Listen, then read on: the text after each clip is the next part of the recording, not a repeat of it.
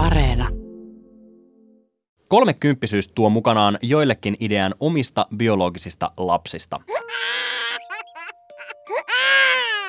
Jos lapsia ei ala kuulua noin vuoden yrittämisen jälkeen, ohjautuu noin joka kuudes heteropariskunta lapsettomuushoitoihin. Tällöin hoidot keskittyvät useimmiten naisen lapsettomuuden hoitoon. Mutta mitä jos lapsettomuushoidoissa ollaankin keskitytty liikaa naisten lapsettomuuteen ja ongelma löytyykin siitä vierestä, miesten spermasta? Ylen MOT selvitti, että suomalaisten miesten siittiöiden määrä spermassa on vähentynyt merkittävästi. Alimmat siittiölukumäärät löytyvät nykyisiltä kolmekymppisiltä. Kirsi Schön, ovatko vähenevät siittiömäärät uhka ihmisten selviytymiselle? Ark, toivottavasti todellakaan ei ole. Mutta siis ihan nyt hiljattain julkaistiin sellainen kirja, jossa epidemiologi, joka tätä on tutkinut, niin sanoi, että vuonna 1945 voi olla, että, että lapsia ei luonnollisesti synny ollenkaan. Että on se aika hurja ajatus. Suomessa me ei kärjennetä tänne asti. Jaiks.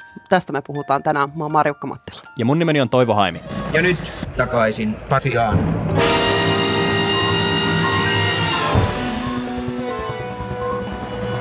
Ylen MOTlta tuli maanantaina Yle Areenaan dokumentti, jossa käsiteltiin helsinkiläisen Pyry Jangin tilannetta.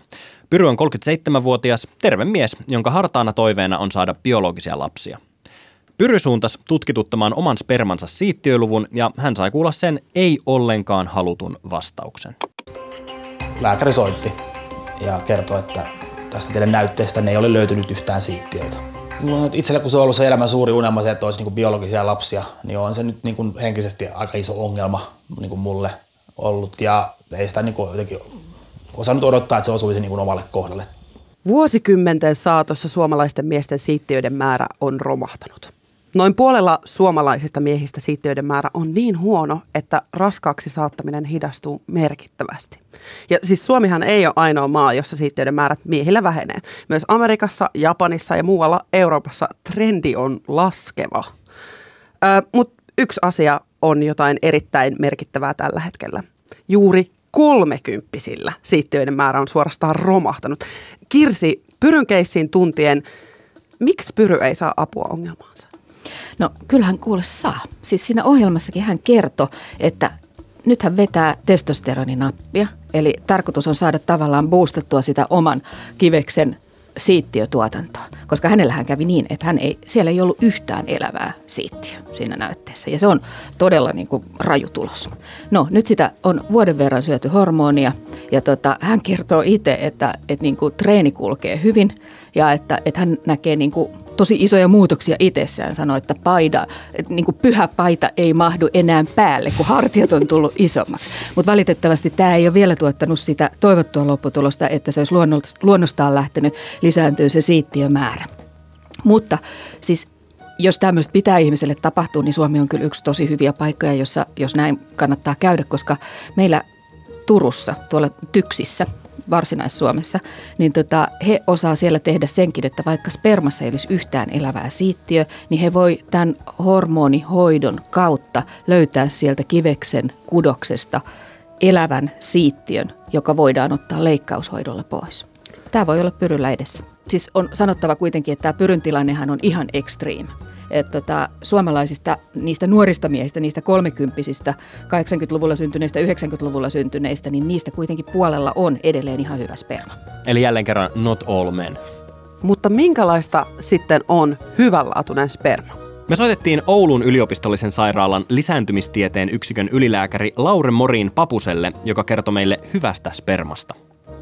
Laure, kerro meille, minkälaista on hyvä sperma? Helppo kysymys nyt Vastaus ei ole ihan yksinkertainen, vaikka silti voi antaa selkeitä kriteereitä. Eli virallisen määrityksen mukaan hyvä spermas, hyvässä spermassa on riittävästi siittiöitä. Niiden ohjeiden mukaan pitäisi olla yli, 20, yli 15 miljoonaa per millilitraa. Niiden pitäisi tietenkin liikkua riittävän hyvin.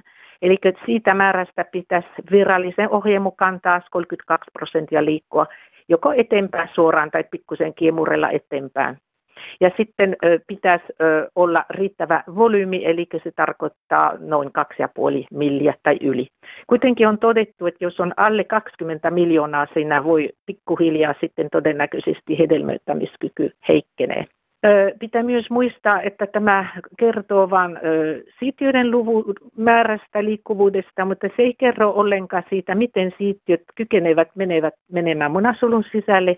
Sitä ei pysty oikeastaan tutkimaan, kuin jos me tehdään koiputkihoito, me nähdään sitten, tapahtuuko tätä ilmiötä kunnolla vai ei. Ja ne on sellaisia asioita, mitä ei voi etukäteen tietää. Siittiöiden lukumäärä suomalaisten spermassa on laskenut merkittävästi. 1950-luvulla syntyneillä on keskimäärin 105 miljoonaa siittiötä millilitraa kohden. 1979-1981 syntyneellä sama luku on 67 miljoonaa. Ja vuonna 1987 syntyneillä määrä on 48 miljoonaa millilitraa kohden.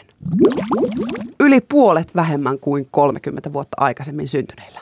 Ja nämä 80-luvulla syntyneet on monet just nyt siinä lapsen hankinta iässä.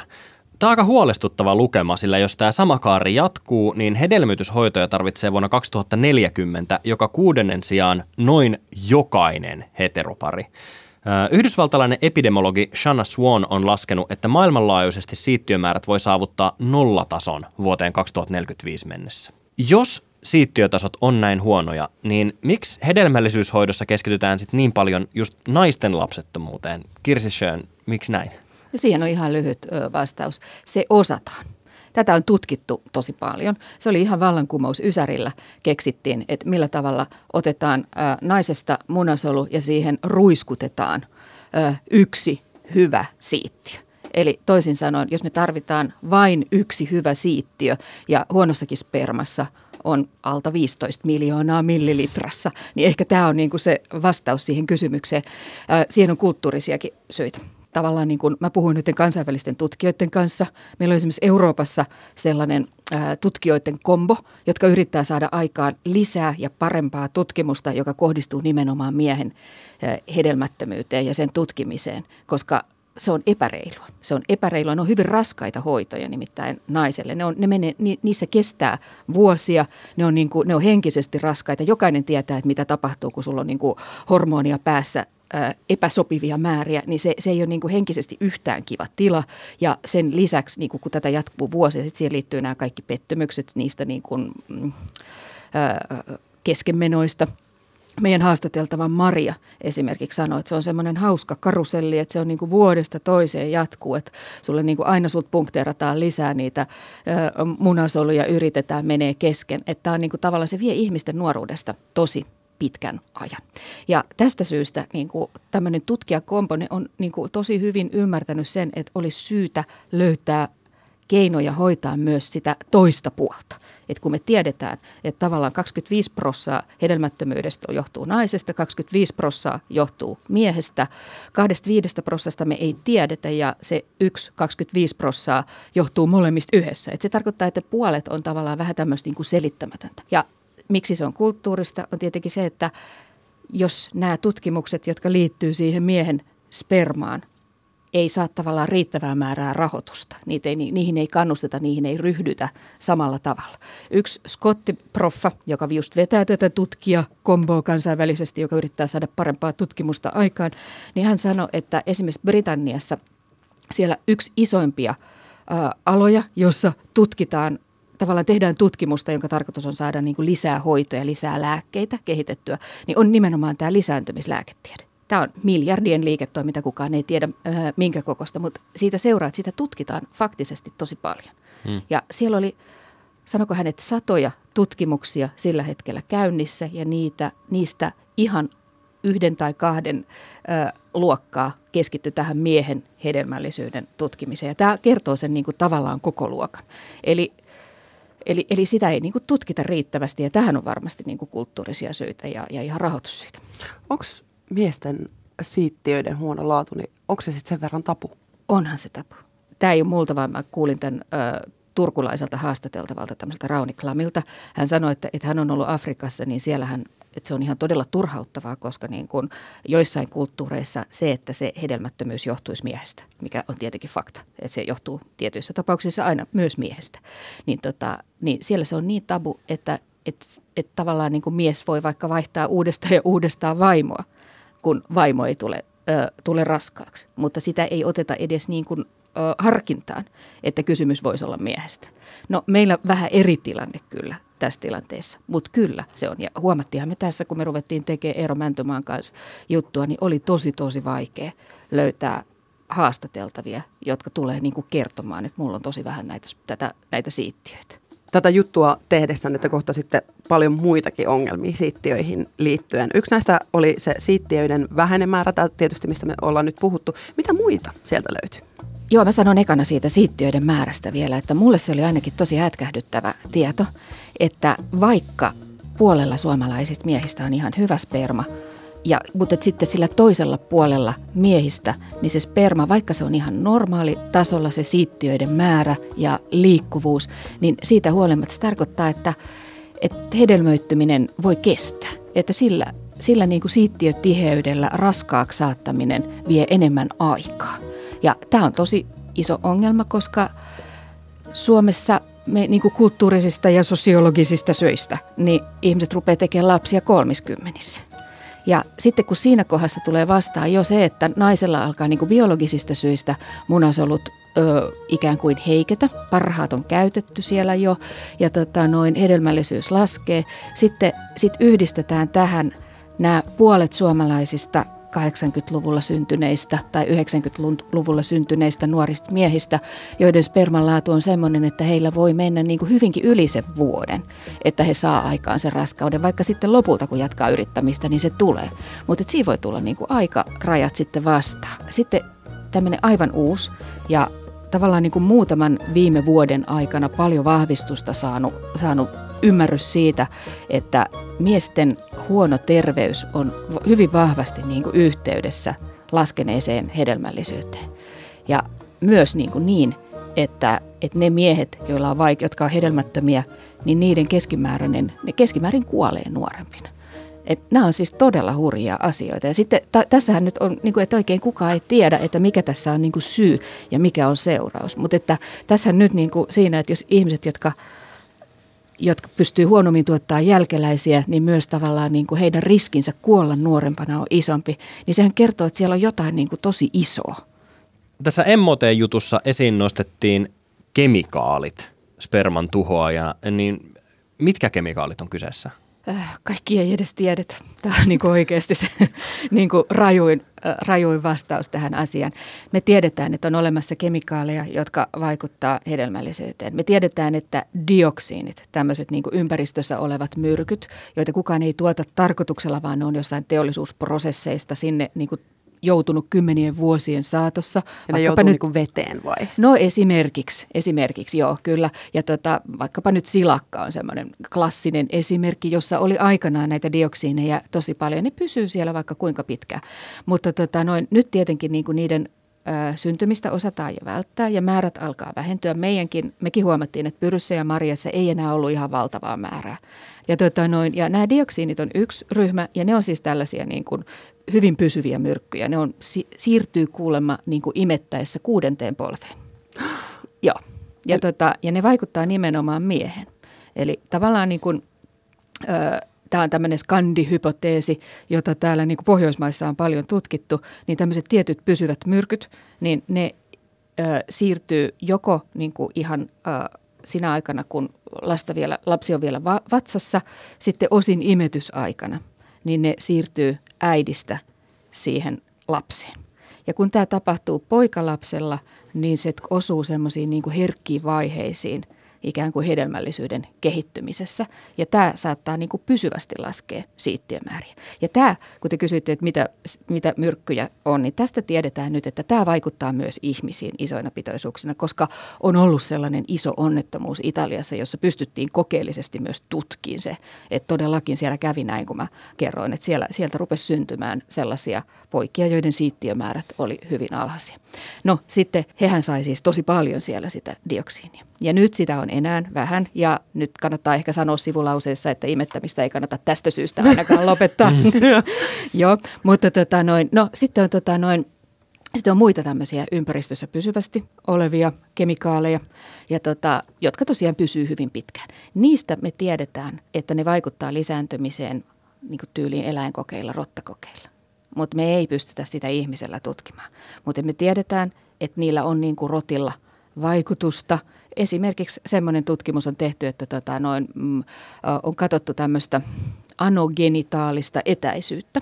Eli tavallaan niin kuin, ö, annetaan tiettyjä annoksia näille rottaäideille, näitä tiettyjä ympäristökemikaaleja ja sen jälkeen tarkastellaan silmämääräisesti syntyneitä jälkeläispolve. Ja, tota, ja siellä huomataan, että peräaukon ja ulkoisen sukuelimen välinen etäisyys on lyhyempi, jos niillä on vähemmän testosteronia. Eli se on sellainen suora mittari, jolla on pystytty tavallaan niin kuin eläinkokeilla tutkimaan tätä. Ja tämä on just se anogenitaalinen etäisyys. On, kyllä. Siis eli fyysisesti pystymme silmämääräisesti näkemään joidenkin kemikaalien vaikutuksen Kyllä, kyllä. Tämä, on, tämä on mun mielestä, tämä oli minusta tosi kiinnostava tieto, että tavallaan niin kuin tällaista, mit, tällaisia mittareita tiede on sitten pystynyt kehittämään. Mun on pakko jatkaa näistä kemikaaleista vielä, että sitten, että mä kuvasin tässä nyt sellaisen kemikaaliryhmän, jotka pysyy ihmisissä tyyliin kuudenteen polveen. Sitten on sellaisia kemikaaleja, esimerkiksi tämmöiset niin fluoratut yhdisteet, jotka pysyy ihmisissä viidestä kuuteen vuotta. Me tutkittiin näitäkin. Ja tota, näitäkin Pyryllä ja Marjalla oli ö, vähemmän kuin suomalaisilla keskimäärin ihan jees. Et esimerkiksi Pyryn tila, tilanteeseen ei löytynyt mitään selitystä näistä. Mutta me ei voida mitenkään tietää, että kun ne pysyy viidestä kymmeneen vuotta ihmisessä. Ja nämä on yhdisteitä, joiden käyttö, joiden niin kuin lisääntymishaitat on nyt tiedostettu. Siksi niiden käyttö on 20 vuotta vähennetty. Mi- missä niin kuin kemikaaleissa sitä löytyy? Missä arkipäivän asioissa? Joo, tef, teflonpannut tai Goretexit tai kaikki nämä koneet, mitä läppärit, mitä meillä on, niin palonestoaineissa. Siis niitä on ihan joka paikassa. Niitä on siis ihan joka paikassa. Mutta näiden fluorattujenkin yhdisteiden käyttö on nyt vähennetty ja sen takia näissä meidänkin koehenkilöissä Mariassa ja Pyryssä niitä näkyy näkyy vähemmän. Mutta sitten tilalle tulee koko ajan uusia. Totta kai, koska me tarvitaan näitä tuotteita. Et me, meillä on pakko olla kemikaaleja. Meidän koko niinku, yhteiskunta me niinku, pyörii, jos emme voida juoda vettä mm. muovipullosta tai, tai niinku, pistää vaikkapa desinfiointiainetta tuohon muovipulloon tuossa edessä. Niin, tota, niin, niin meillä on niinku, pakko olla näitä. Voidaanko me määrittää yksi pahuus siitä, joka on tuhonnut tämän 80-90-luvun taitteen ikäpolven siittiöt. Ei todellakaan, kun ei me edes tiedetä, mikä rooli näillä kaikilla kemikaaleilla, joista nyt puhutaan, on siinä. Ja kuinka paljon sitten kysymys on niin kuin, ä, elintavoista tai muista ympäristöjutuista tai lihavuudesta tai whatever. Niin tota, kyllä tämä on ihan järjettömän monimutkainen kenttä. Se on, se on myös vähän niin kuin järjenvastaiselta kuulostava ilmiö, koska kaikkien mittareiden mukaan nykynuoret – on terveempiä ja elämäntavoiltaan niin kuin kestävämpiä kuin aikaisemmat sukupolvet. Et, et, tota, aikaisemmin äh, viunaa kului ja körssiä palo paljon enemmän kuin nykyään. Ja elohopeita mut, niin kuin ty- syötiin tikkarissa tyyli. Kyllä, mutta mut silti lapsia syntyi enemmän ja hedelmällisyys oli korkeammalla. Niin jotenkin kuulostaa järjenvastaiselta. Se kuulostaa ihan tosi hätkähdyttävältä. Että, ja mä soitin australialaisproffalle, ja hän nimenomaan puhu niin kuin hän tunsi tämän Suomen tilanteen. Hän sanoi, että sehän olisi tosi kiinnostava tietää, mitä siellä Suomessa on tapahtunut, koska kun meillä kerran oli hyvä sperma vielä niillä jos 70-luvulla syntyneillä esimerkiksi, niin minkä takia tässä on tapahtunut tämä muutos? Mitä Suomessa on tapahtunut?